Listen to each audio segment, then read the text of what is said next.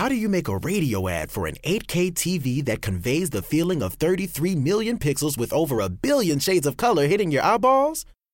This is the best we can do. Samsung Neo QLED 8K, unreasonably good.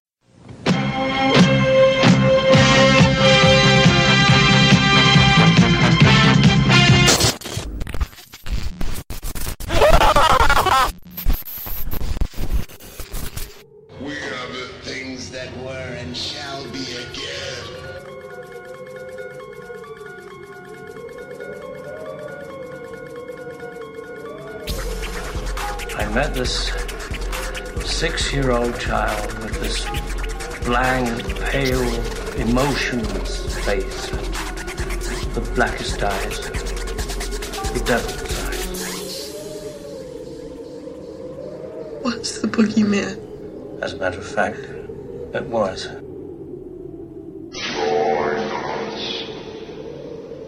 Welcome to Rabbit in Red Radio.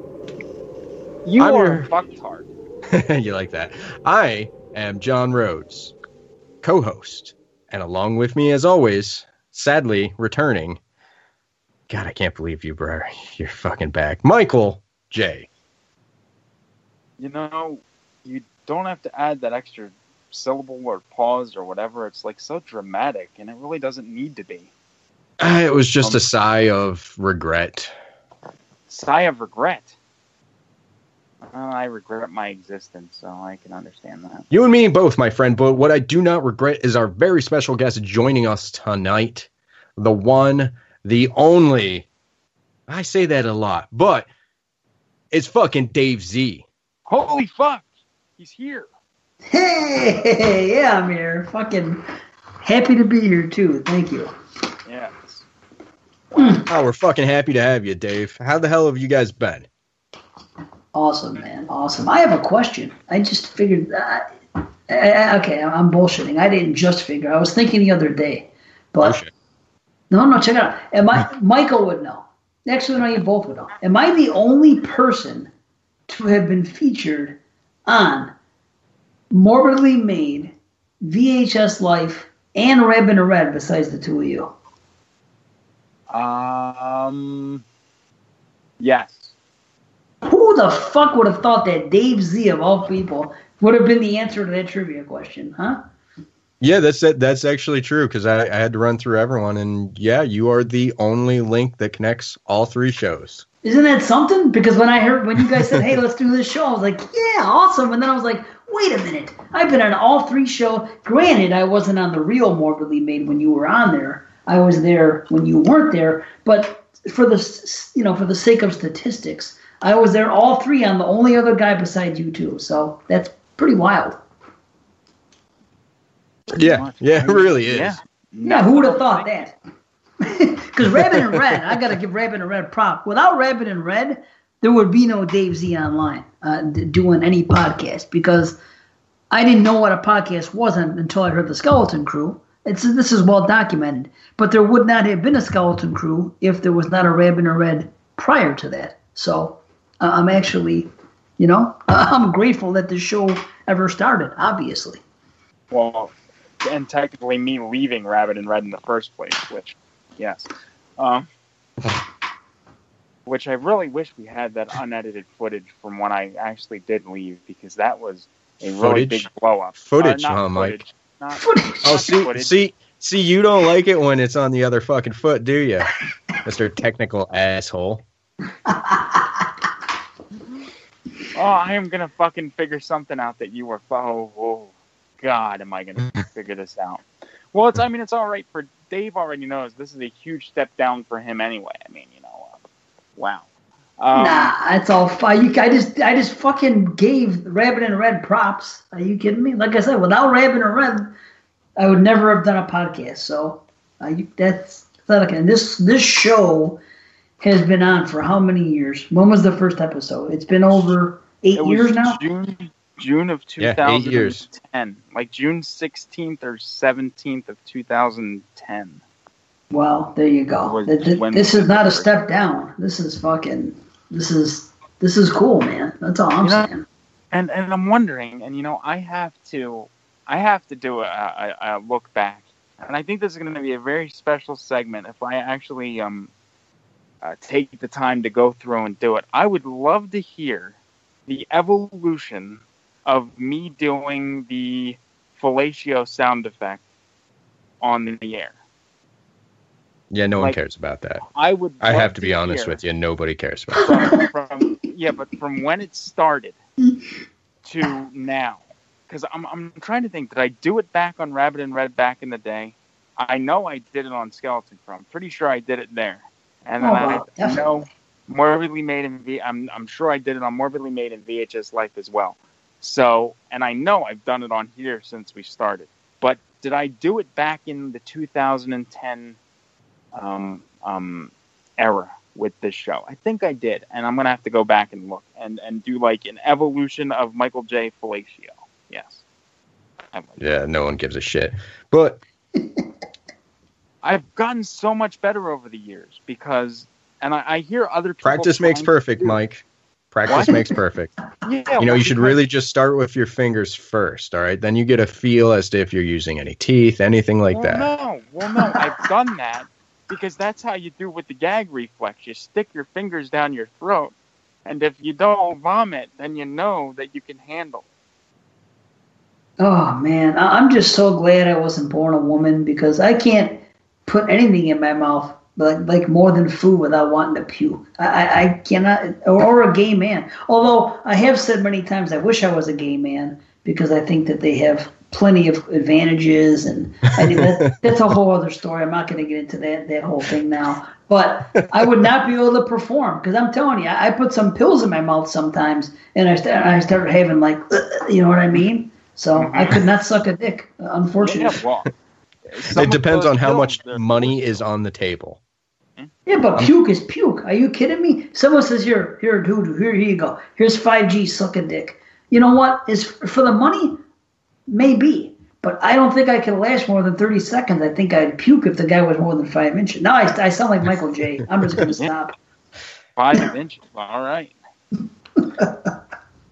I, I honestly don't know how I would do at it. I'm just does saying everyone has a price.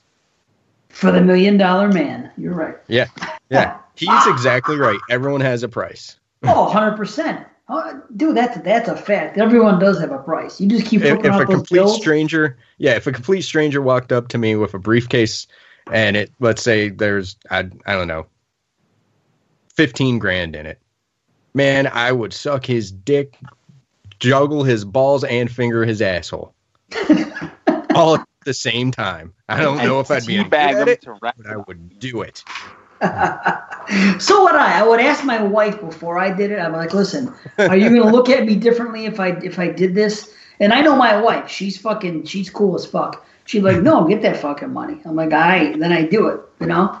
but that you I- just got to run that by your, your your partner. You know what I I, mean? I think that would be my private shame.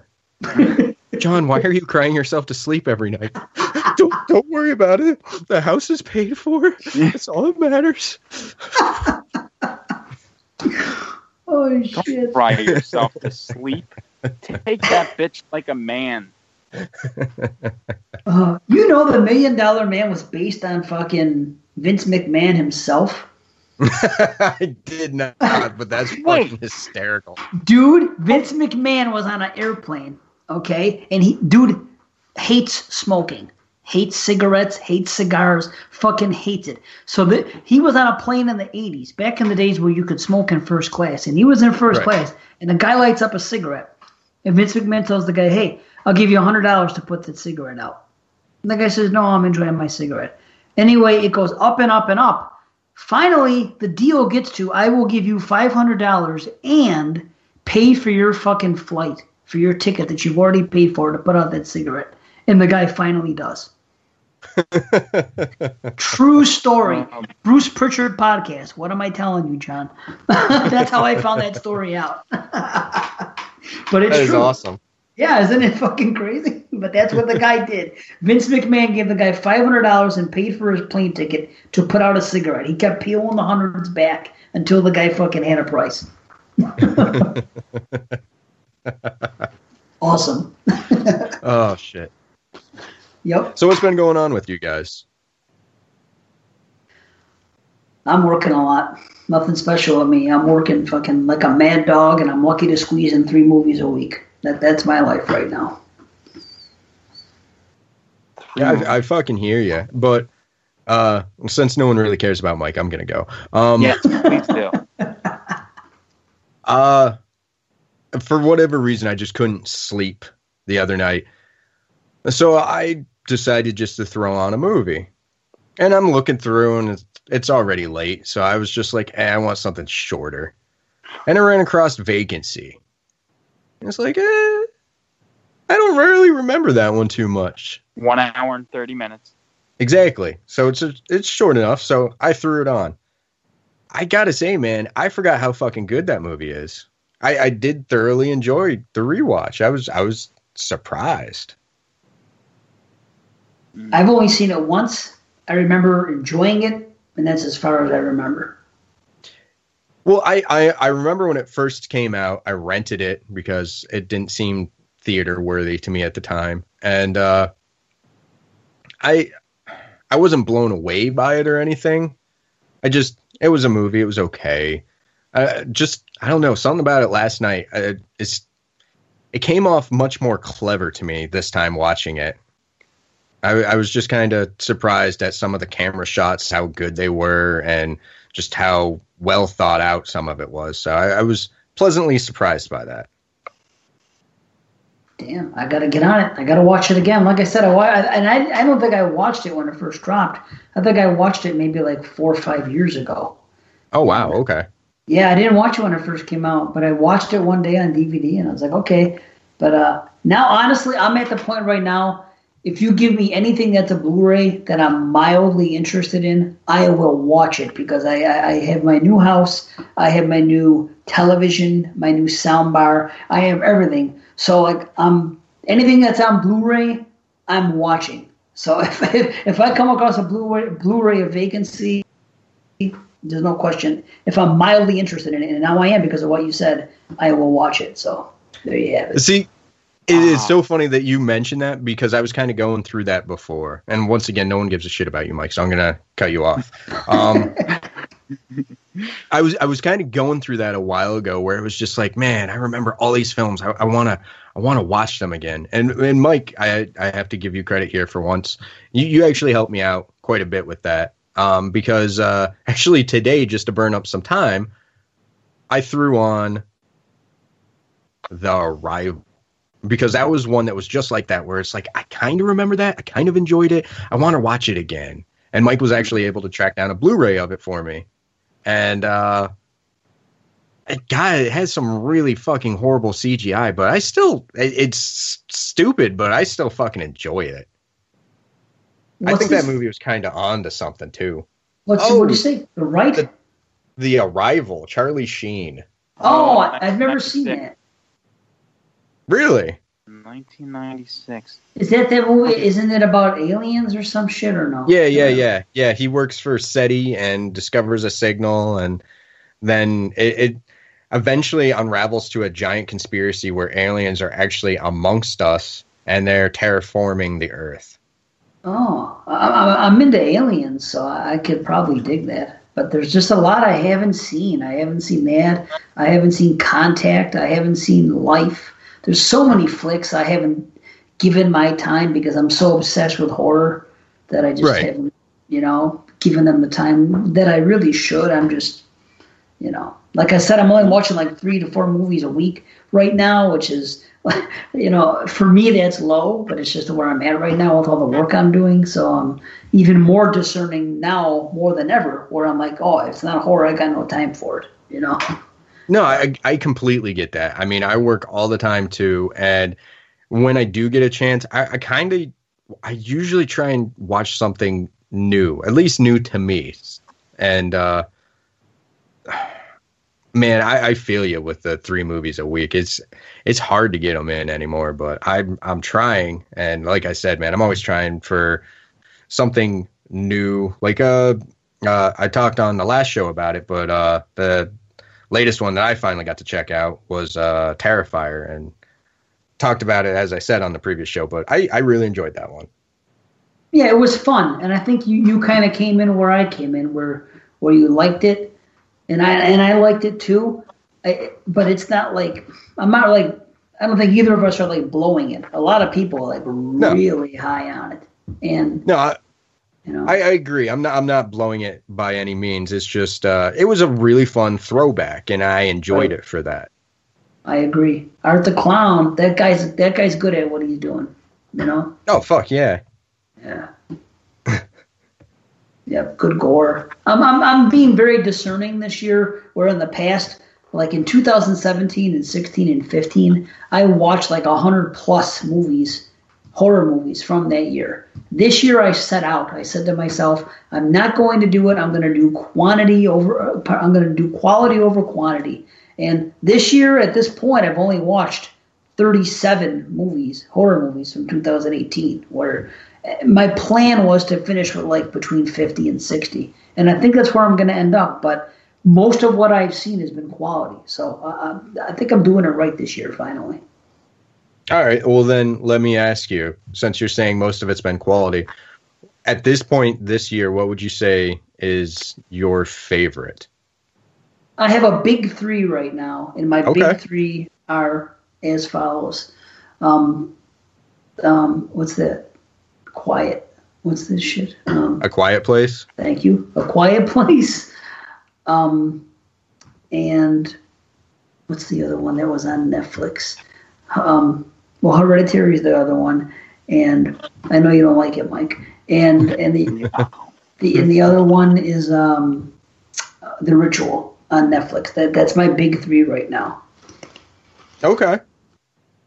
So, and I have other ones. And everything we, we rate everything on, on Exploding Head. So everything gets between a one and a ten. And I've watched 37 movies, and of those 37, 30 of them are seven or higher. So I'm doing something right this year. So I'm I'm, I'm happy. Oh, you definitely are then. yeah. Uh, I, for myself, I, I saw the Quiet Place. I just, I, I wish it had more balls.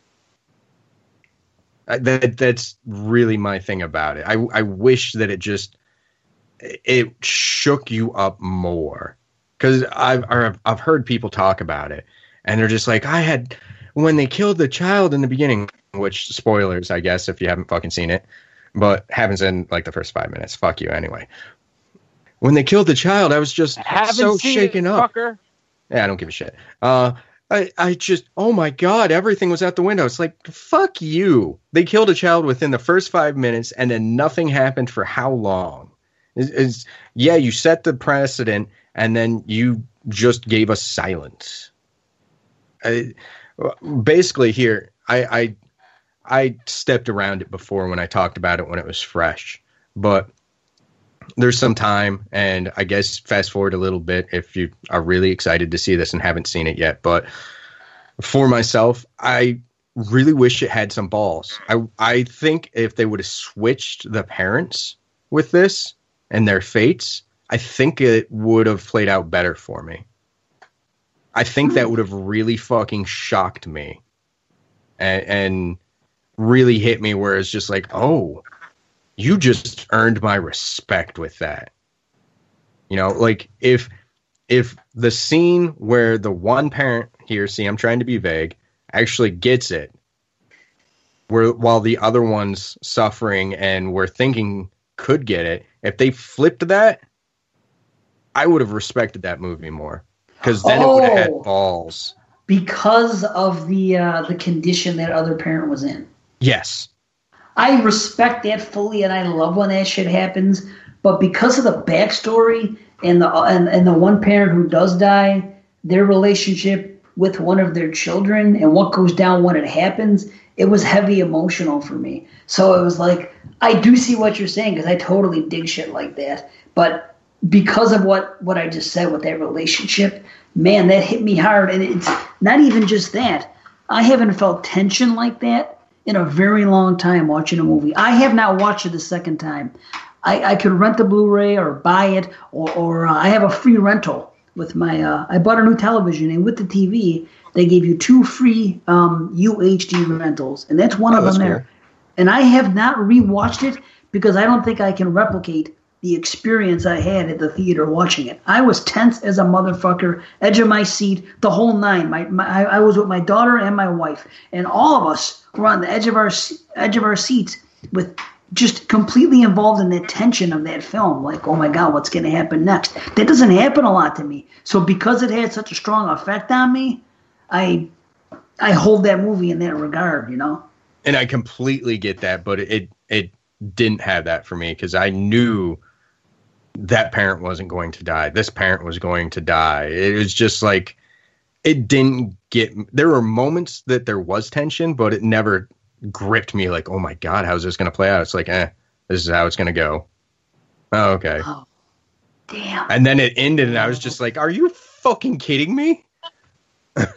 Wow, no shit. See, I, I went into that movie not expecting much. I don't watch trailers because I'm real uptight about spoilers. So I don't know nothing about anything when I go to a film. So when I sat down at that movie and it was all quiet and everything happened, you know, what happens with that baby, that, that, that child in the first five minutes? First of all, I was like, wow, because I love that too. I was like, ooh, I got, I got excited. I was like, oh, holy shit. And then after that, then everybody in the theater, I had the perfect crowd. You have to have a great crowd for that film. And I did. And everybody was quiet. And it was just because everybody was so quiet, I think it, that, that just added to the tension of it. And it just, Yeah.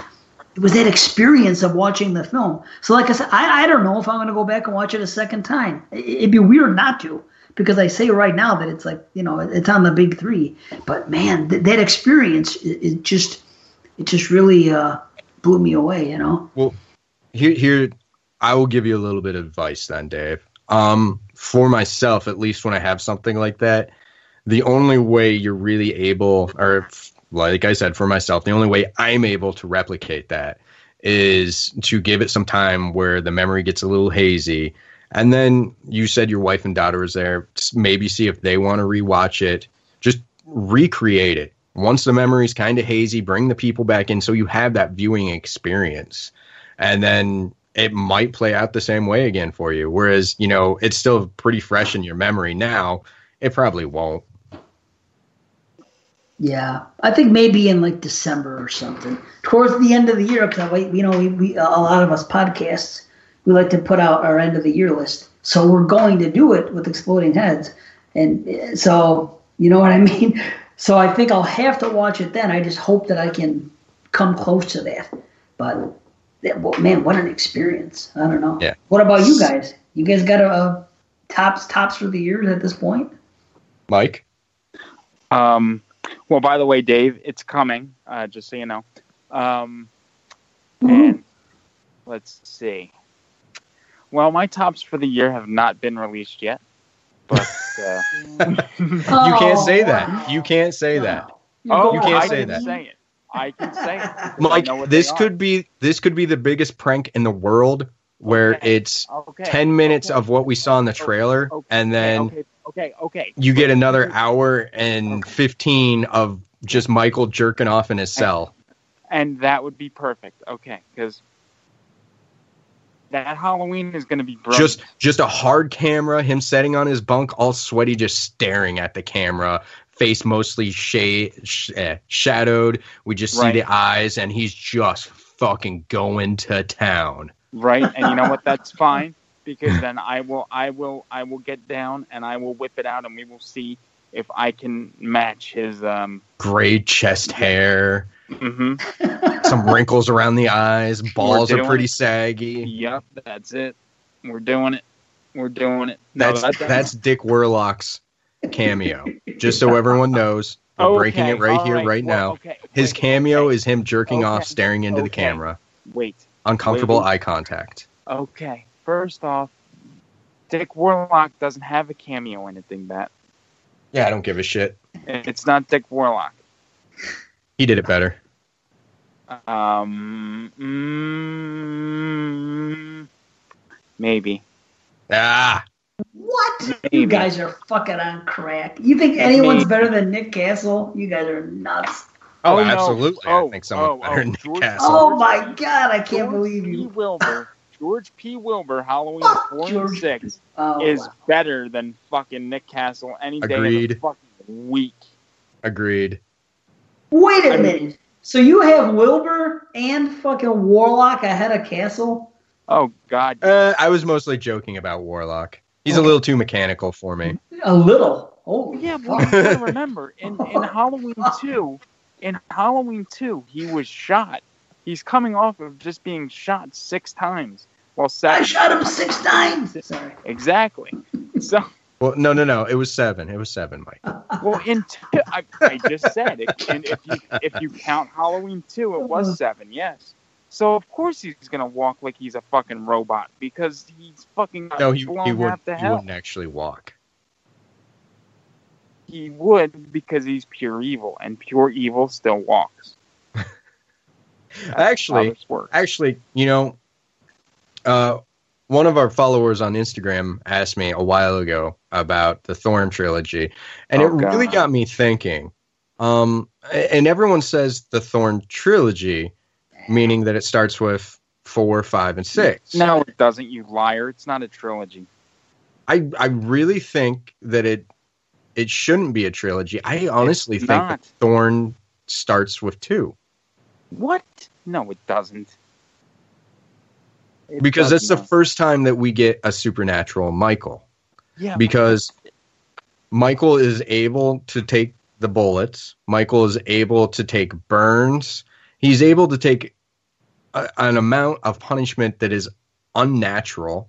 it's not supernatural. he makes- evil. Reference to pagan things in that one. So I, I want to say that Well, I think doesn't that the thorn. reference. Loomis makes reference. No, he wrote Samhain. True. He doesn't know what the fuck he's writing.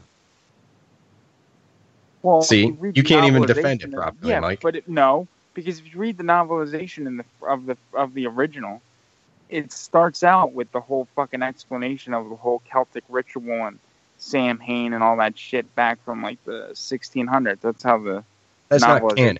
We're we're talk we're talking about the films.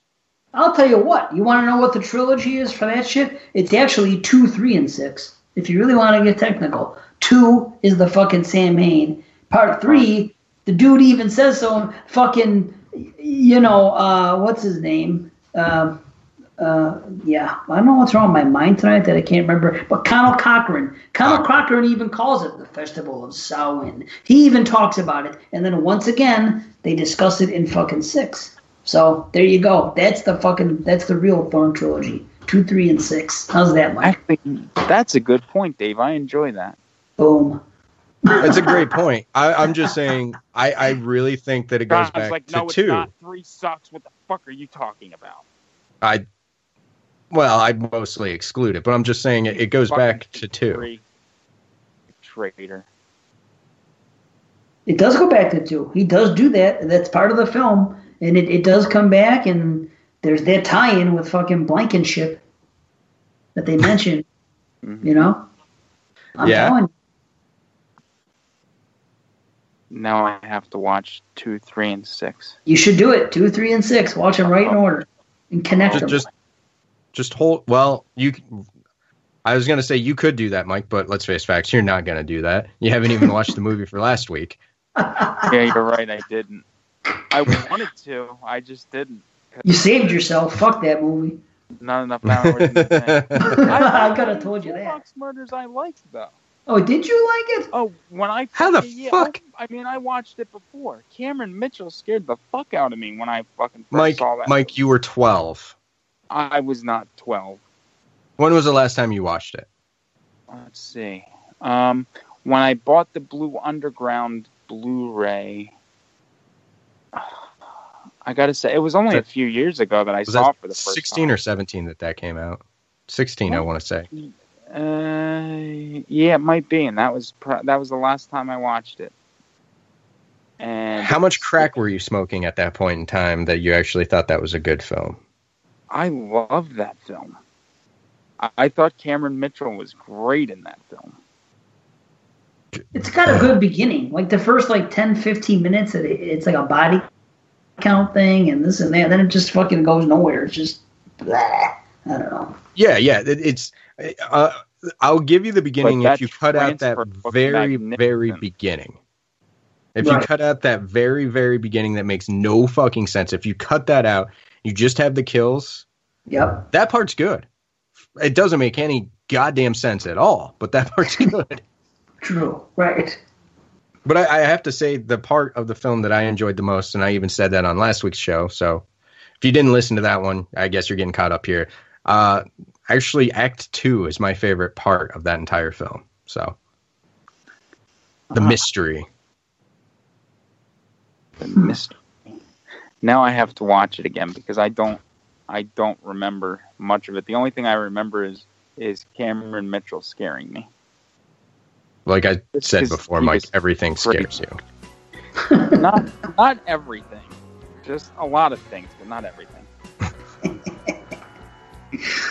Oh, Uh. All right. Well, this seems like a good point to take a break. So we're gonna take a, break real quick. point. Sure. We're going to take a real quick break and then we will be right back with more Rabbit in Red Radio.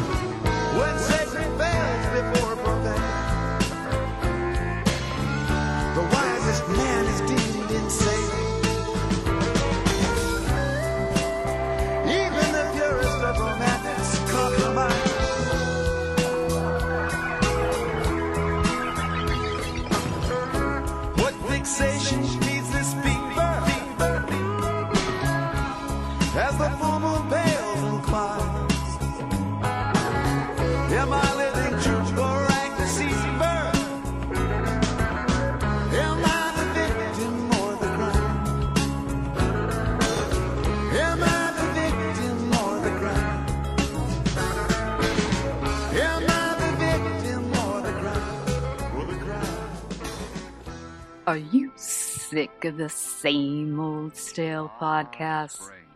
Well, then join Vanessa and Darren as they dissect movies of all kinds. The two lifelong cinema lovers bring their favorites, curiosities, and first time watches to the operating table and inject them with a healthy dose of snark. Then there's the waiting room where they examine books and short stories. So just look for them on Apple Podcasts and where fine podcasts are available. They're part of the Legion Podcast Network. Follow them on Twitter at VD Clinic Pod. Join them on Facebook at facebook.com slash groups slash VD Clinic Pod.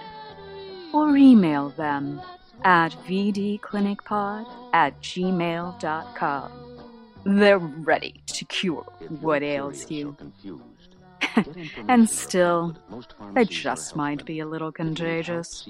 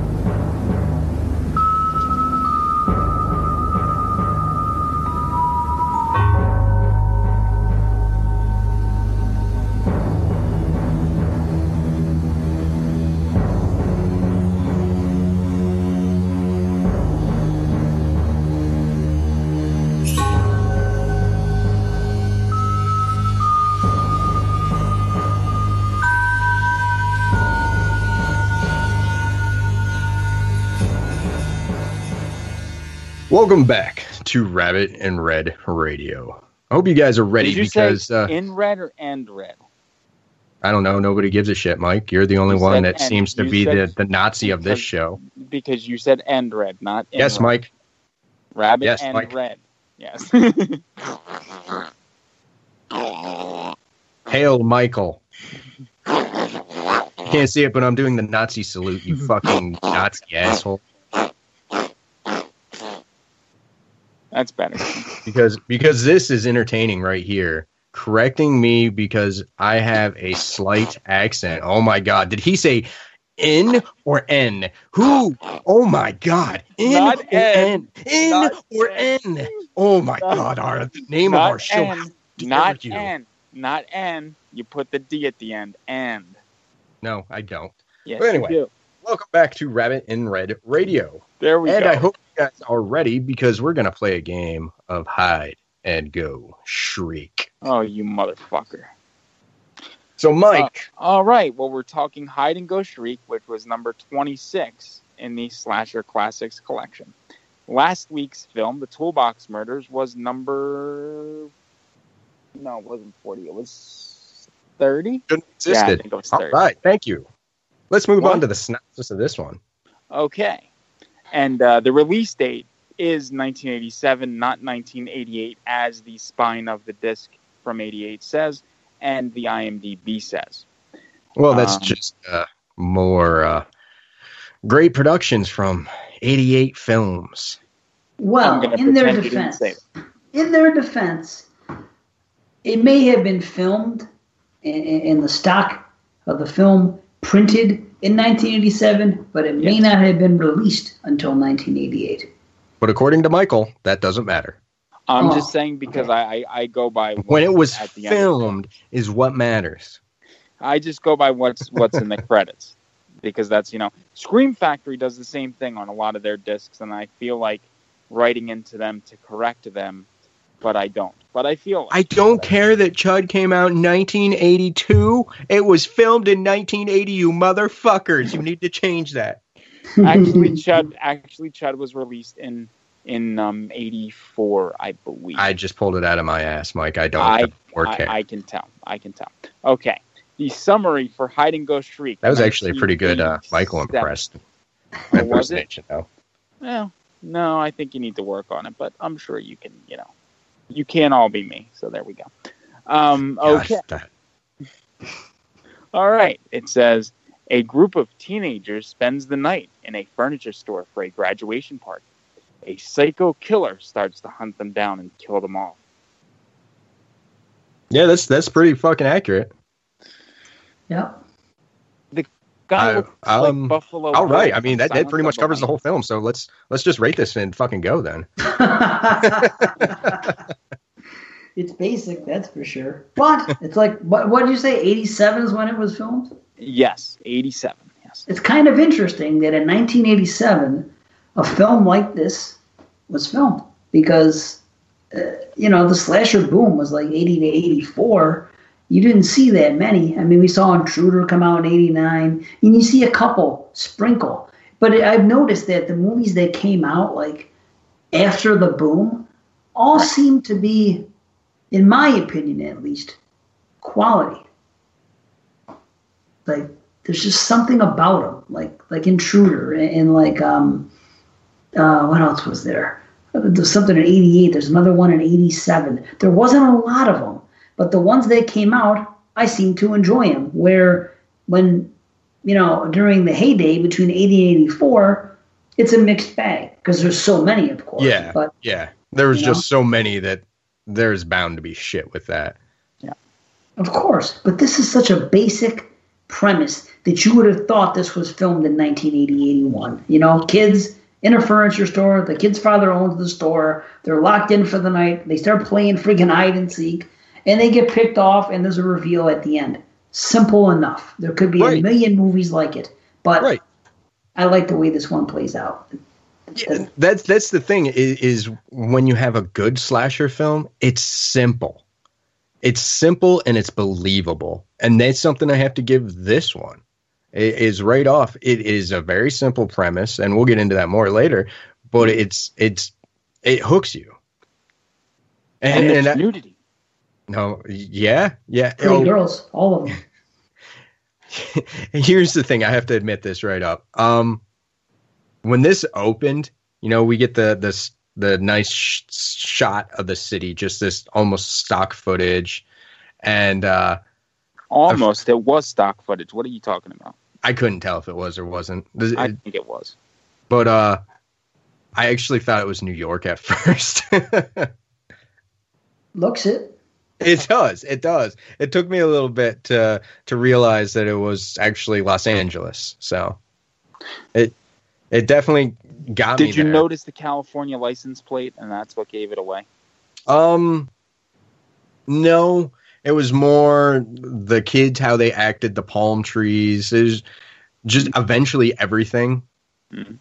So it, it didn't take me too long to figure it out. I think it was literally the next scene, or yeah, the next scene. No, yeah, the next scene is pretty much when I figured it out. Once we were actually introduced to the kids.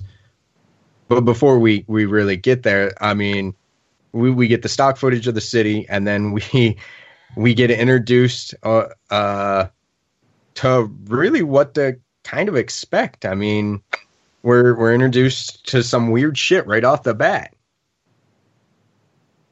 Oh yeah. i mean yeah. we, we get this really shithole apartment and this guy you know is getting himself ready for the day and you're like okay he's shaving oh he's putting makeup on oh, Yeah. okay, okay. oh he's putting lipstick on Ah, okay. yeah. Okay. Um, don't know where this is going. And then literally hard cut to him picking up a hooker, fucking her, and stabbing her while fucking her. Yeah, that was great. I I wonder I wonder if when he stabbed her, you know, mid coitus, if she, you know, because you release everything when you, you know, get stabbed. I wonder if she pissed all over his dick. I'm sure that happened. It She did to die have happened. instantly. You- She was yeah, still but- dying on the ground, Michael. Okay, but you know what? But you had to have a little tinkle, a little twinge. As soon as it happened, you know, nerves, you feel the pain. You're like, okay, ooh, we're gonna. I, I like that's how that's what you're concerned about.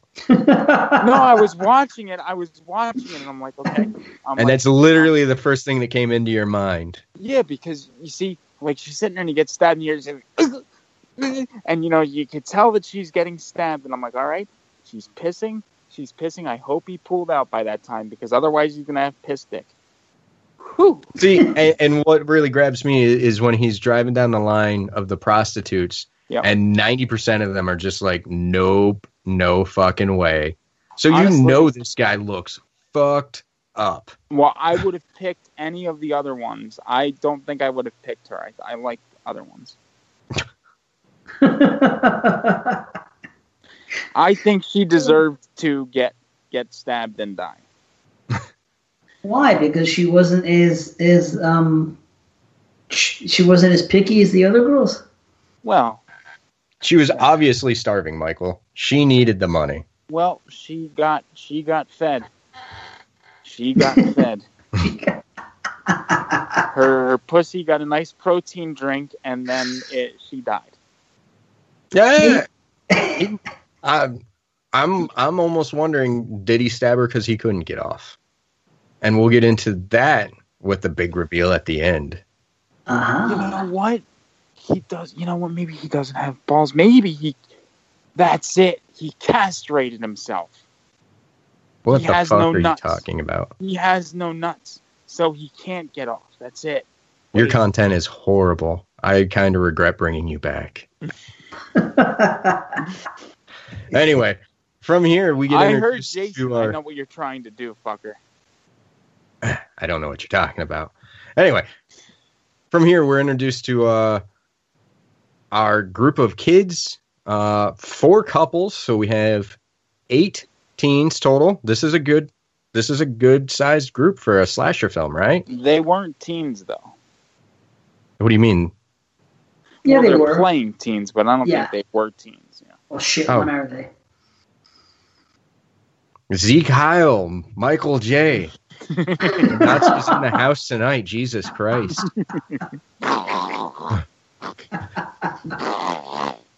So I'm gonna call them teens, Mike, because that's what they're presented at is in the film.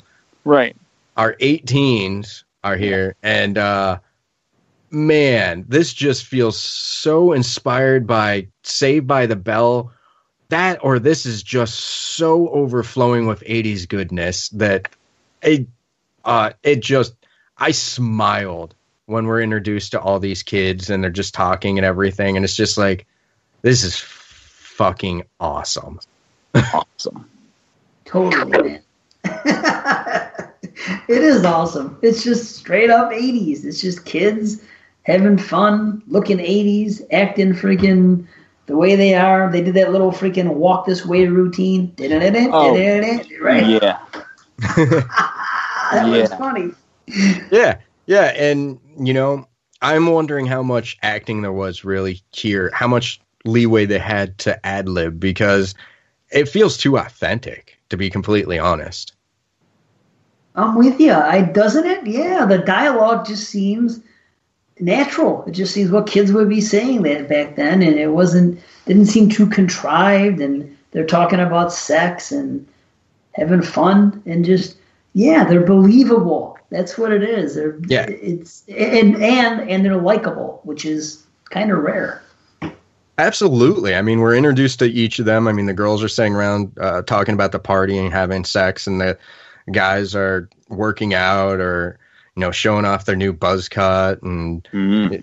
they're just kids having fun talking about this graduation party that they're going to throw at the one's you know his his dad's warehouse and they're all planning to have sex and this is a slasher film so i think we all know where this is going right yeah, for sure. Right. So the kids sneak into uh, John's dad's store, which is uh, fine furniture, by the way. And uh, they all kind of hide until closing. That's simple premise, right? You get them all in this location, and it's believable. You can do this shit. So I'm still on board with this. This is this is fucking good. But you know, right here we're also introduced to the creepy ex-con. He's working the loading docks and he lives in the store. And also, they happen to mention that the store now has shatterproof glass. Fuck, this is some hardcore foreshadowing going on right here, isn't it? It's just like shit. We need to foreshadow some stuff. All right, let's just just put a scene right here that foreshadows everything. Look at this really creepy guy. Let's get a close up with the tattoos. All right, let's get the the sunken in eyes. All right, all right, all right. Let's let's have let's have a couple people talk about how creepy he is. Right, right, Mhm. right. Oh wait, wait. They can't get out through the windows. Shatterproof glass. Mention that. Mention that. it just really felt like that scene was just there to foreshadow everything. It, Yeah. it didn't. It didn't feel as natural. It was a little heavy-handed with that. Going down the checklist. That's it. That's Yeah, true. That's exactly what that scene was. Check. Check. Check. Yep. It's almost die. like a spoof. it's Oh. almost like a spoof, except there wasn't any, there was nothing jokey going on except you know the camaraderie of the kids. But I mean, if you were to watch a, a, a spoof of an '80s slasher, that's kind of the way it would be set up. It's very stereo, stereotypical, where every little thing was going to fall in line. And I, the, the thing is, I enjoy it for that. Now, Mike was the director of this. Didn't he also write this? Um, I believe he did. Okay, so uh, to me, what this strikes me as really is he wrote the script Mm. and then realized that most likely these things needed really hammered out in the script because let's face facts this is an independent film so the script needs to be as tight as possible before we begin production so it really just felt like it basically it was the checklist that these things needed to be placed in here so that they would pay off later. And I get that. I'm making fun of it, but I totally get that. This needed to happen. Well, you would make sure that you did something like that in your writing, but you probably wouldn't make it so blatantly obvious. Is that what you're saying? I would try not to. Right. yeah, it could have come up a little more, you know, not as forced. It would have been better, but I guess that that wasn't the strength of the film. But I, I feel you. I mean, the It, it also wasn't the focus, you know. They weren't focused on that. They just needed to have it here, and that's why I'm not. I made fun of it, but this doesn't bother me at all. I'm I'm still completely on board with this film. And, and you know, from here the kids uh, they meet up, they start to drink. John gives them a tour because you know they're they're in a fucking giant warehouse furniture store, so. You know, if you're gonna party there, you should at least know where the hell you are when you're stumbling around drunk in the dark makes sense, you know? And it also gives us a chance to kind of see our environment, sets things up. I think they should have stayed in one area, and you know that would have been safer. Yeah, but, you know, drunk teens don't do that. Well, that's because they're stupid. Well, they just want to get laid. They're all trying to play hide and seek, but it's really just a, a ruse so that they can all run off by themselves and freaking squeeze in a little hanky panky when they're alone. Right. But this is so they're they're drinking and then they decide to play hide and seek. And that's a stretch for me. I'll I'll go with it. I mean, I remember when I was 18, 17, we did a lot of stupid shit. I never remember playing hide and seek. So mm, I'll go with it. i there's alcohol involved. So I'll, I'll go with it, but that that's the, the beginning of a stretch for me right there. True, but in 2018 we had a movie called Truth or Dare, where, where you know, same shit. You know, kids don't do that. I mean, but hey, what are you gonna do? Typical slasher shit. It, it, it was necessary for the premise, and I, I actually like it. It's just once it's suggested, it's just like, wait, what? You're you're 18 and like let's play hide and seek. Although I'm making fun of it now, but sitting here, it's just like you know, in a giant warehouse, that could be kind of fun actually. Fuck yeah, I do it now. That's that's what I'm saying. It's like I'm sitting here and I'm practically 35 at this point, and it's like I would be willing to play fucking hide and go seek in a dark fucking warehouse right now. Oh boy. So I know Mike wouldn't because uh, the canes and the dark, and he'd be yeah, I'd be too scared. Yeah. this is true. But again, it's like I said, they're teens, and the idea of going to hide means me and my girl are gonna fucking go over here and be alone because we're hiding. But Right. really, he's trying to fucking stick it in there for a quickie. Mm-hmm. you know? and and of course, you know that's exactly what happens. We get our first tit shot as John and uh, uh, Bonnie. I think her name's Bonnie. You know, they of course get it on, and they're being watched by someone, Mm. Probably a Michael J type person jerking off in the shadows. Yeah, I would enjoy that because at that time, I wouldn't have to be playing a VHS and slow moing it and pausing it, you know, and stretching the tape from the pausing and the fast forwarding and the rewinding just to, you know, and the frame by frame because you got to get it perfect and hopefully it's on SP mode because if it's not on SP mode, then when you pause it, it's going to be all fuzzy. So, you know, Wow, that's a true expert right there, people. Oh yeah. oh yeah, like like I can remember when I was younger and I recorded Sorority House Massacre 2 off of Showtime, I think, and my dumbass recorded it in an SLP mode. Now, if you all know Sorority House Massacre 2, the only reason to watch that movie is because it's loaded with nudity.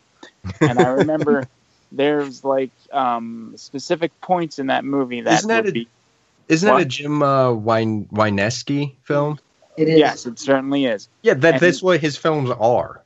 right right but the whole but i didn't know back at the time that you know i and i because i had sorority house massacre one the original was not like that it actually it had nudity in it but there was like more of a story to it you know but the second one is you know pure like jerk off material so i remember that i used to like play it in the vcr in the den like on sunday afternoons when my mom would be at work and my dad would be sleeping and my brother would be off doing something then that would be my fun time so I would be in there, and I realized very quickly that the one scene that I liked, I couldn't pause it because, you know, wouldn't pause right.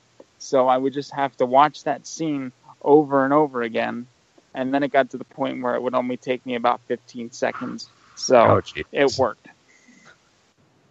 So yes, we, we get the uh, the the necessary eh, necessary tit shot, and of course they get caught. The game starts over, and you know with the game starting over means uh, the next couple gets to have sex, right?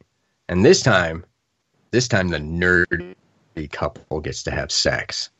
Yes. Nerd sex. That's good sex. Hey, there's nothing wrong with that. But Well, anyway, they have a lot of pent up sexual aggression. They need to I- get that shit out of them. I guarantee both of those two actors, characters, uh, however meta you want to get with that, probably did. But uh, the girl actually gets killed while she's changing, and you know, I'll give it the film this. A, it's the first time I remember seeing this kill, or the oldest version of this, and it's not a bad kill at all. It's actually pretty good. Mhm. But I have to give it to Rob Zombie. He did it better in Halloween. So this might be the originator of that kill, but I think Rob Zombie improved it. Oh yeah, Danny Trejo. You're Yep. right. Yeah, exact same kill. It's Right. true. I was That- good to you, Mikey. Yeah. but it was cool. It was pretty clever to fucking do that. They didn't have to do that. They just could have been content just having him because he was he was not just drowning her. He was No, he's- fucking smashing her head. They could have Right. just done that, but they took it a step further by showing us that you know the, the shot from underneath with, with the clear sink. That was cool shit. Right, and and it's, it's that innovative stuff, those innovative shots that I really like, and it, that almost reminded me of Intruder, with Right. because Intruder did that so much, but I I love stuff like that, and it was very well done, and like I said, it's a good fucking kill. So, hell yeah.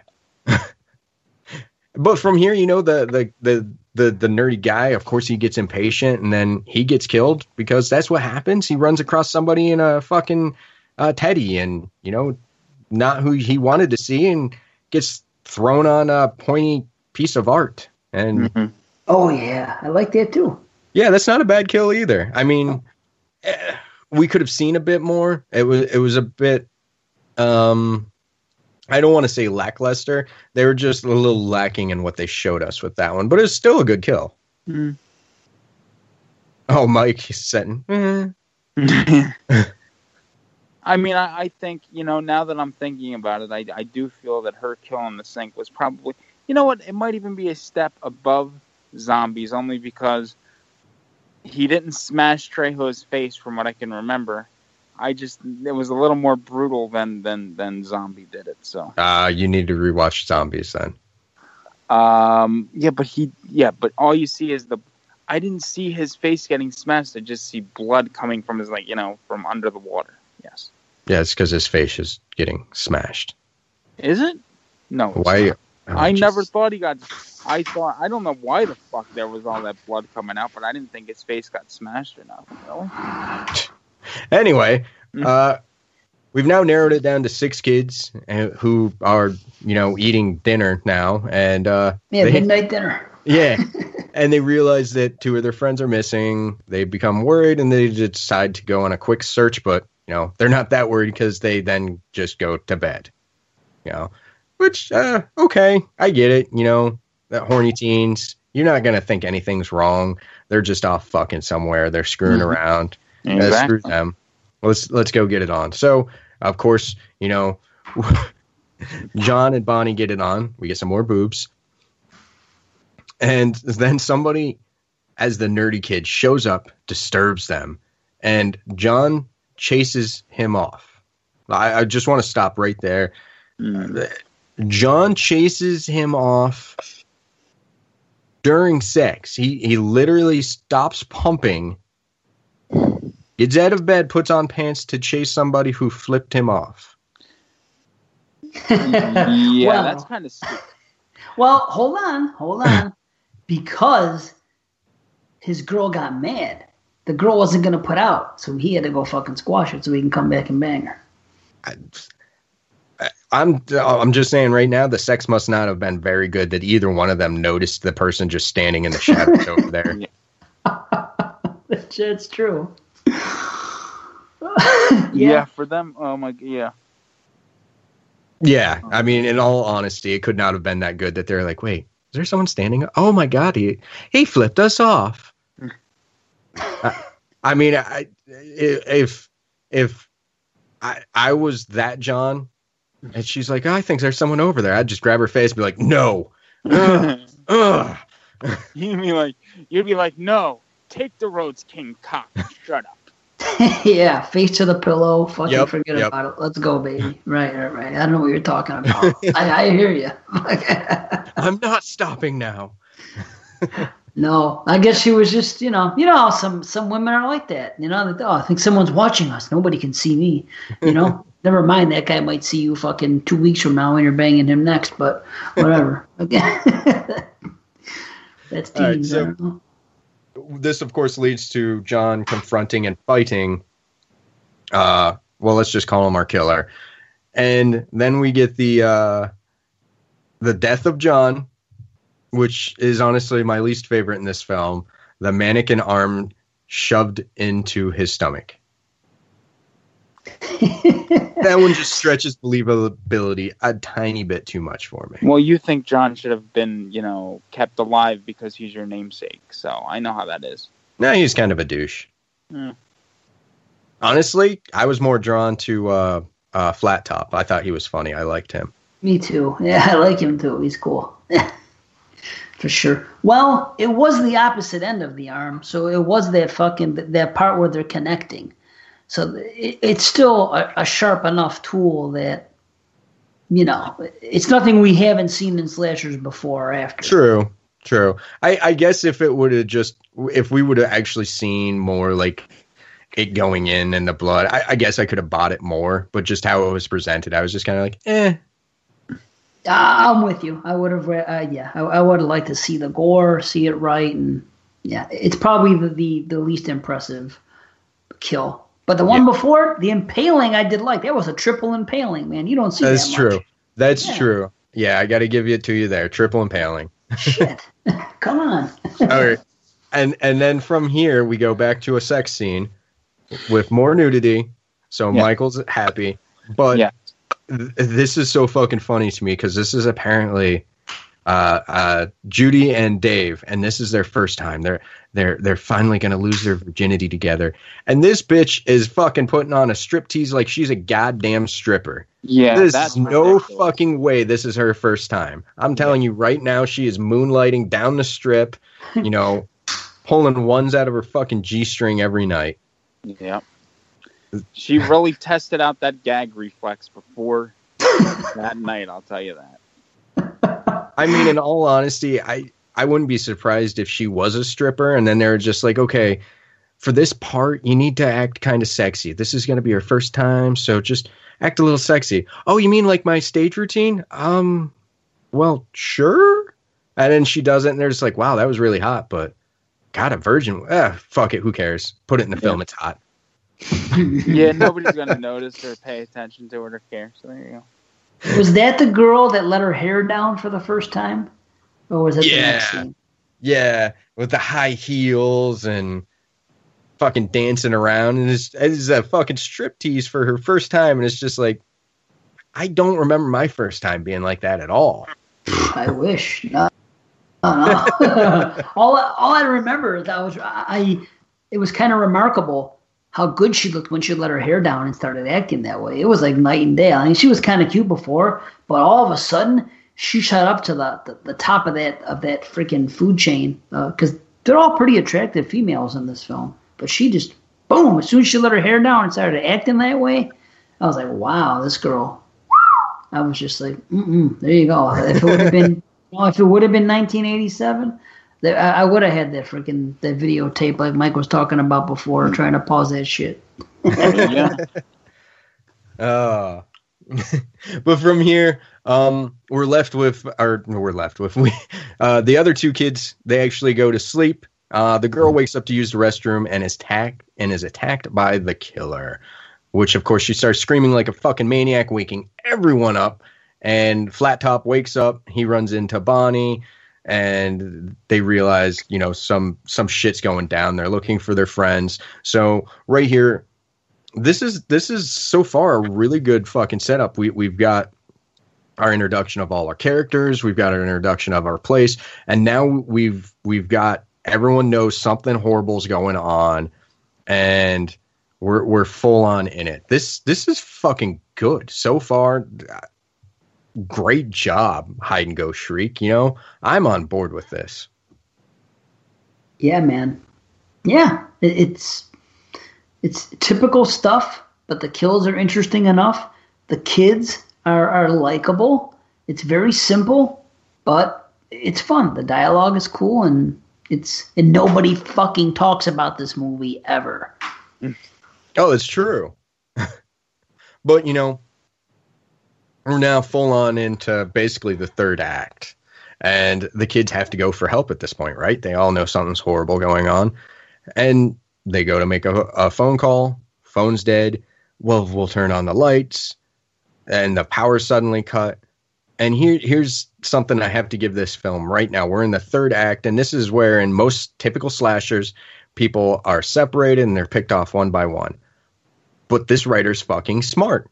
You know, the the phones, the power, and then the kids stay together. They act like intelligent kids. They act like smart fucking real people. You know, they try and escape and the doors are chained, smart. They try and break the windows, but hey, they're shatterproof. Everything's paying off now and it's it's playing out like as a really intelligent slasher. Yeah, man, and I love that scene when they're when they're out there pounding on the freaking you know pounding on the window and the cops across the street are dealing with the bums. I am a big fan of scenes like that where people are just out of reach uh, of getting the help that they need and they're right there and they just can't get it and it's a well shot scene man and it's Oh, it's well absolutely. Absolutely. And it just shows how helpless they are as the cops just drive off and they realize we're fucked. and then you talking about a well shot scene from here, you know, we have all the emergency lights on. And I think that just adds to the atmosphere of this so much, just that red lighting. It looks fucking great. No, that was fucking freaky, is what that fucking was. right i hear you That was way too fucking freaky. I did not like it. It reminded me too much of Halloween 2, close to the end, when he's in that fucking, you know, when or when Jamie Lee Curtis is in the parking lot crawling back to the hospital, and all of a sudden Myers appears in that fucking red light. I can't. Nope. Can't do it. can't do it. And that whole fucking thing when they did that, it reminded me of it, and I got to a point where I almost wanted to fast forward through it because I couldn't do it. Well, that actually could be inspired by Halloween 2, Mike, because uh, uh, the the director behind this was actually the editor of Halloween 2. I do know that. Yes, sir, I do. I do know that. All right. So anyway, the the kids are intelligent. They're staying together. They arm themselves, and then they start to freak out because they find their dead friends. And they're they're still smart though. They still stay together. They don't just fucking scatter like roaches. Mm-hmm. Even when this the fucking creepy ex-con finally shows up. like somehow he has completely missed all the shit going on. The kids throwing a party, the kids running around screaming, the kids fucking. He's missed all that. The kids dying, screaming, the but the fucking power goes out and he can't watch his shitty little fucking 8-inch TV and suddenly he's pissed off and upstairs. yeah And of course, you know, the kids beat the shit out of him thinking that he's the killer, tie him up and yeah, I mean, are we really supposed to think this guy's the killer at the, this point? Because we've already seen the killer's hands. He doesn't have the giant tattoos. Right. So I I think they did a disservice with that. If the if this is supposed to be our red herring, they could have made it a little bit more ambiguous, I guess. I think because we're watching it um, on this format on Blu-ray, it's it's noticeable.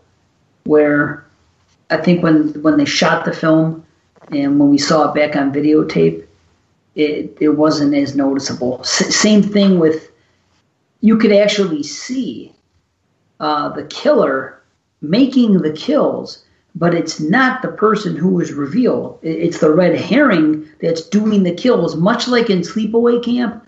You can see that you know that one scene where it's Ricky in a wig in the, in the doorway, where obviously the intent is that it's Angela by the reveal, but because of the magic of Blu-ray, we're seeing that. So Right. I'll kind of give him a little bit of a pass on that. Do I wish it wasn't there? Yeah, but I'll defend it a little bit because of that. No, that's an excellent, excellent fucking point, Dave. Thank you so much for that because uh, I didn't really think of that. I, I was just looking at it as the context of a film, and you know I'm reviewing it now. But yeah, in the context of when it came out, we wouldn't have seen any of this. We wouldn't have noticed it. So yeah, you're you're 100 percent right. So uh, that saves it a bit. No, I mean it's that's that's the thing about Blue. It's great to have them, and I love watching them. Like I was saying earlier, I watch anything on Blue that I have a mild interest in. But sometimes when they're filming these movies, they weren't thinking about that. you know, so No. it's one of the pitfalls of Blue. But hey, I mean, I'd rather watch it on Blu-ray than watch it on my old VHS copy. I'll tell you that. Mm-hmm. All right, and then from here we get my favorite kill of this film because the kids they beat the shit out of uh, the ex-con. They run onto the elevator, and they then hear uh, Kim, who is bound and gagged and naked on top of the elevator, getting the shit beat out of her, and she manages to kind of break free from the killer, and she's trying to get over the edge of the elevator into the elevator as it's going up, and of course what happens with elevators. And all horror films happens here. It fucking decapitates her, and it is fucking glorious. this this is my favorite fucking kill of the movie, and it is just so fucking cool. Um, and the fact that the head is in the elevator with them, I fucking love it. Yeah, great stuff. Great stuff. And you see, even before when she's sitting there and she's up at the top of it, that how well that is all played out with her there naked on the top of the freaking thing. There's a little bit of suspense going on there, you know. Yeah. And yeah, Yeah. Yeah, we didn't mention that earlier. She was up there, and, and you know, watching it, I was kind of wondering if they were going to go to the fourth floor, the top floor, and actually like crush her and just get rained with blood. Or I was wondering how it was going to play out. But I have to say, I'm not disappointed at all. The decapitation, awesome. yeah, definitely.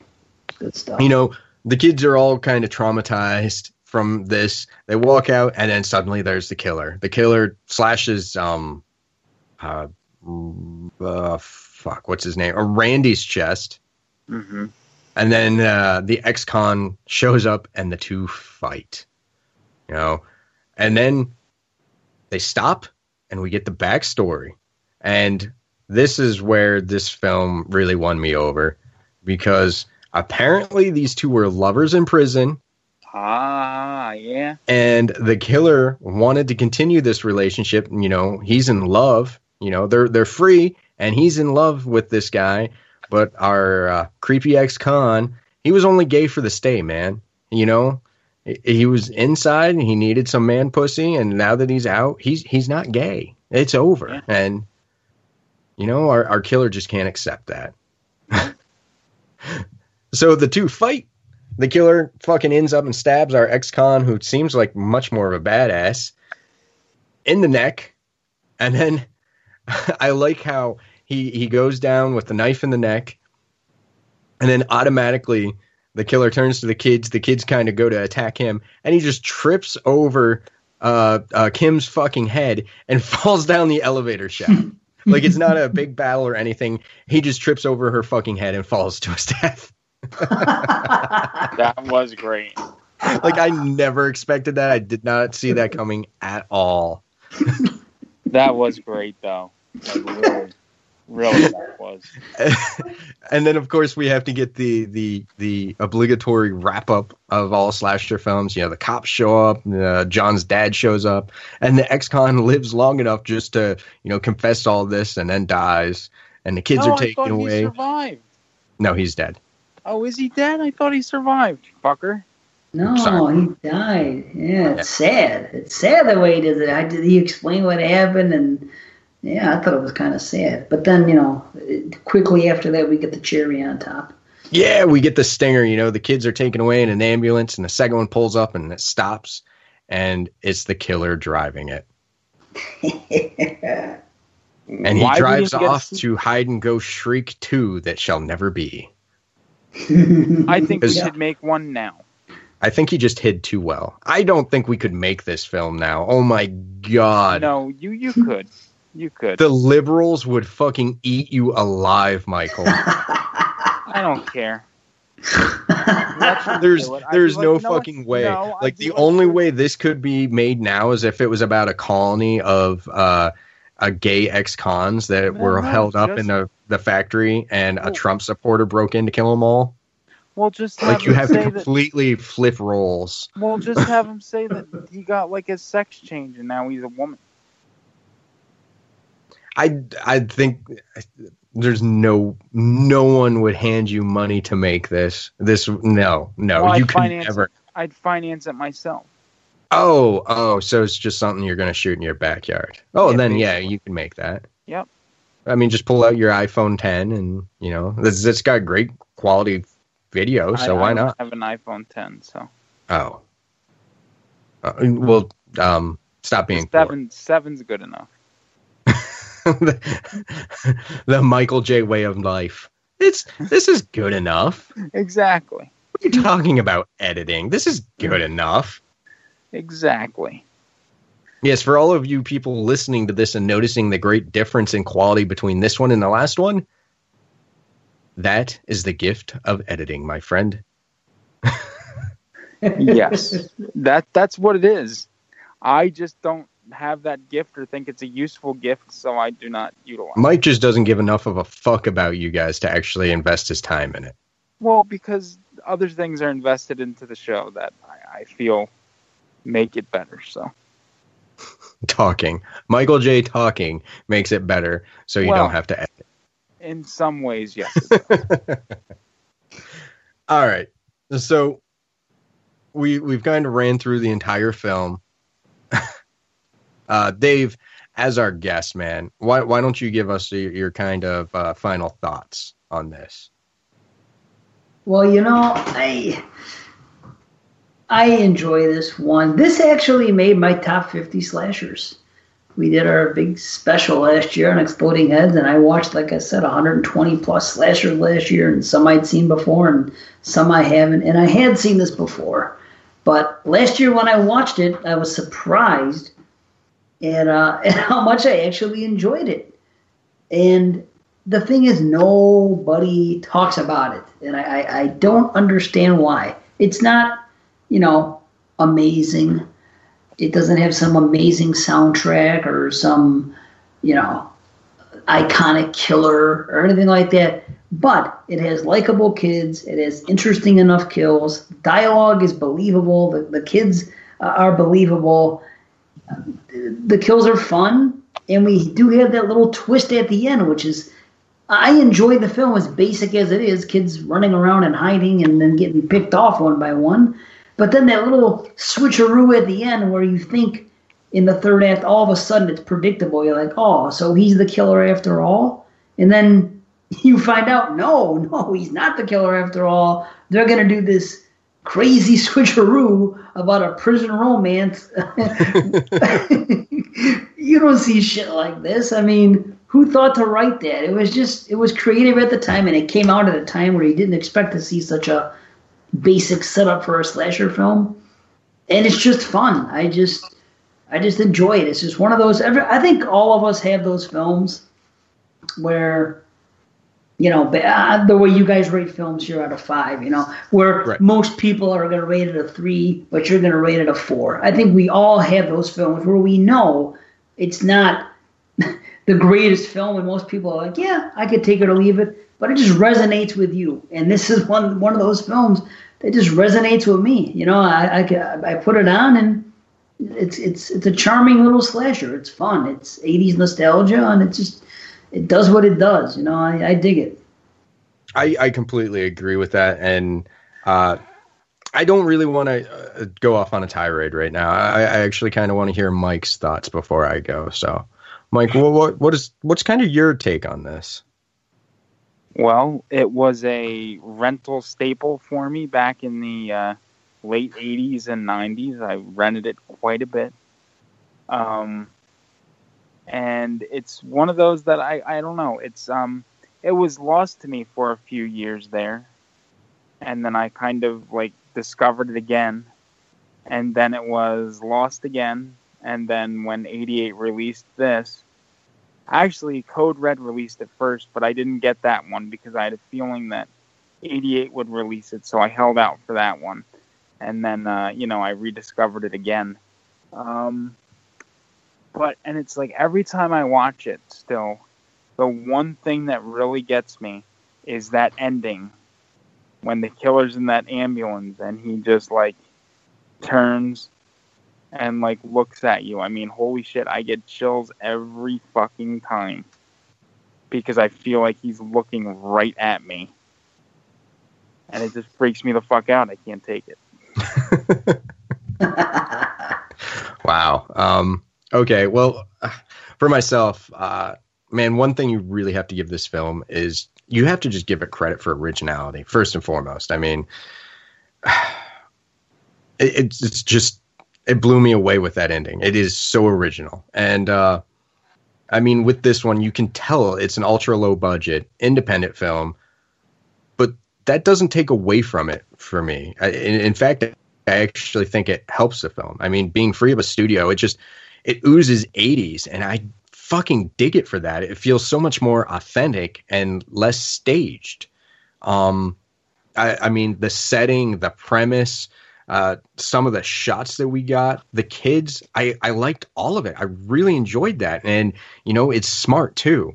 Some of the camera angles, how the kids acted, there's intelligence there. Um, uh, however, though, uh, this is a slasher film, and sadly, the kills they're, they're just not the strongest out of a slasher. I mean, I'm not I'm not saying they're horrible, but one thing that this does have that we didn't even touch upon was there's tension, and uh, I think there's actually some decent tension in this that they build up. Um, overall, I, I I really fucking I I enjoyed this, and I know I'm going to end up revisiting this at some point. You know, uh, I'm not a second watch Dave, but I'm definitely going to end up revisiting this. Nice. You know, and none of us ta- talked about the disguises. He, the killer, put on disguises the whole freaking movie, and and the stuff with the mannequins and shit. There was some cool stuff here, man. Yeah, yeah. Every time like they'd go around a corner, that he was always like changing up the mannequins, moving them around. How many fucking mannequins did this furniture store have? Because holy shit! I know, right? It was like a fucking chorus line. I know. yeah, especially at the end there, there was fucking hundreds of them. It seemed like. Totally. But uh yeah it, it, the disguises and all that it just it just it the whole film it, it just has this feeling of kind of i don't know almost a surreal feeling of how it, it's playing out and how the kids are, are kind of thrown into this and they're realizing that it's surreal and I, I, I don't know. It's, it's smart and enjoyable. I mean, okay, for I'm gonna rate it for myself. Uh, I have to give this a I'm gonna go three and a half. I, it was it was real close to four for me, but it's it's uh, three and a half stars. It's real good. It's a four. Four for Michael. Nice. No, well, it's a four for me, and then I round up the three and a half to a four for you. No, there's no such thing. I tell you, I round up. In TV Guide, they used to round up, and This isn't TV Guide. We're playing by Joe Bob rules. Half stars count.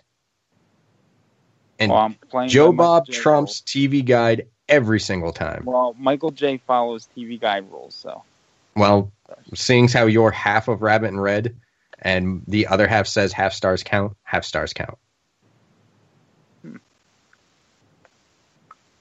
So, Dave, half stars being allowed, what would you give this? Half stars being allowed. I am gonna go three and a half as well. Nice. Yeah. Yeah. Good stuff. I enjoyed Yeah. it. Man, I really have to thank you for uh, bringing this one on just a this is a very nice palate cleanser after the toolbox murders. A nice palate cleanser, yes. so thank you for that. But I'm just you know- glad you guys liked it, man. Well, Mike, Yeah. Mike's well versed in it. I didn't know that, but yeah, I'm just I'm glad we all enjoyed it. Well, before we really go, we have to get into the 88 films transfer now. And uh, as we all know, I pay super close attention to this because I, we're reviewing it and uh, I actually do my research. So, um, for me, I actually thought this was a really nice transfer from 88 films. I, I think the colors are sharp.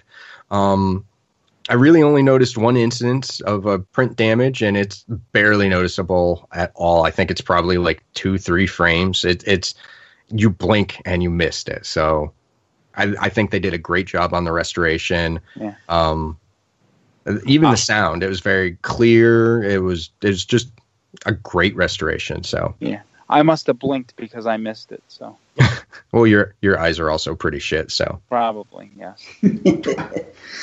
It's Um, definitely the best. It's definitely the best we, it's ever been seen, quality wise. yes, and uh, much past that, the special features are sadly lacking. Though I mean, we get the original trailer, and then you do get a really nice booklet with it, but that's that's yes. that's it. Um, The booklet is nice. As with most 88 releases, they do come with booklets with different writings and whatnot, and the booklets are usually very nice and very informative. Yeah, it, it's pretty bad though when I have to list that as the special features because you know all we got is a trailer. Well, you got the deleted scene too, taken from a VHS, the unrated VHS, which is the VHS that I believe I, I saw all those years ago. Anyway, Yeah. Um. So for this, I mean, this is clearly and Dave already said it. This is clearly the best version of Hide and Go Shriek that you're you're gonna get. Sadly, though, this is Region B locked. So if you don't have that capability, man, Code Red does have a version out there. Um, it has more special features, but the picture quality is not as good. It's actually a little dark, um, not as well defined. Uh, but wow, you really did do your research. told you. Uh, all that being said, um, if you're a fan of this or just a hardcore fan of slasher films and haven't seen this, uh, if you can watch Region B films, I highly suggest you get this one. Um, if you're on the fence, not quite sure after hearing our review, I, I really suggest you check it out online, man. It, it's free on Amazon Prime, so no Oh, is it really? Wow. So Yeah, if you're a fan of 80 slashers and you haven't seen it, just see it straight up. Absolutely. So, Dave, man, thank you so much for coming on here. Um, and if you guys are actually hearing this and unfamiliar with uh, Exploding Heads, uh, I have no idea how the fuck you found us then, but um, rectify that and listen to Exploding Heads because it is a, a great show. They're on Legion. It's true. Yeah, Horfey and Legion. So, and yeah, Correct. thanks. Thanks for saying those kind words, John. Appreciate Uh, it. Absolutely. Um, so, Dave, if you have anything uh, uh, to say, I, I will hand the mic over to you and then we will close this bitch out. Uh, no, nothing else. well, I'm also on ABC's A Hidden Horror with uh, with Brian and Jamie Sammons, and that, that's on Horrorphilia. So check that out too. But that's it. You know, Uh, I'm just I'm just glad to be here. It was fun to talk about a 80 slasher. You know, and I've been listening to you guys doing the slasher summer so far, and I love me some slashers. So you know, keep on doing what you're doing, and, and thanks again for having me. Oh, uh, it it was our pleasure, man. Um, Mike, do you have anything in? Um, mm, No. no, I got nothing. All right. So, as always, we are a proud member of Legion Podcasts. Thank you for supporting us. We love you guys, and we just hope you all can stay spooky. Oh God, with the fucking stay spooky again. Really? That has to die. Can it die, please? All right. Keep it creepy. Oh God. You know, I really want to get you a lobotomy, and then, you know, we'll just have you sit there the whole time. Ugh. Uh, so we'd have two Michael J's on the show then. Well, no, it, well, you would be the more retarded Michael J because you would have a drool cup. I don't have a drool cup, but you would. then I would go to walk out of the room and slip on your drool like Jimmy did in Halloween 2. Idiot. Oh, oh, let's face facts. You ain't walking anywhere. myself. Well, I would attempt to walk. Hobble is more like it, but okay. But I digress. Nobody's staying spooky or keeping it creepy or whatever.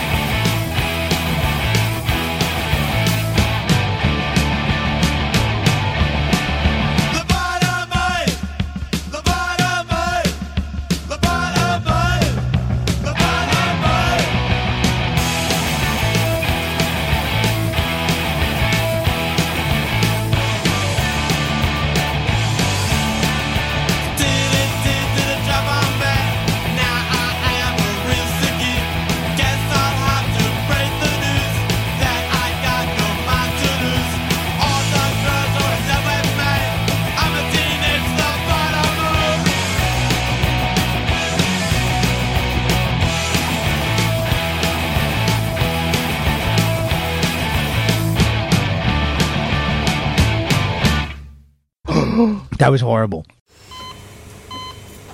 Hear that? That's the sound of a patient whose health data is protected from a cyber attack.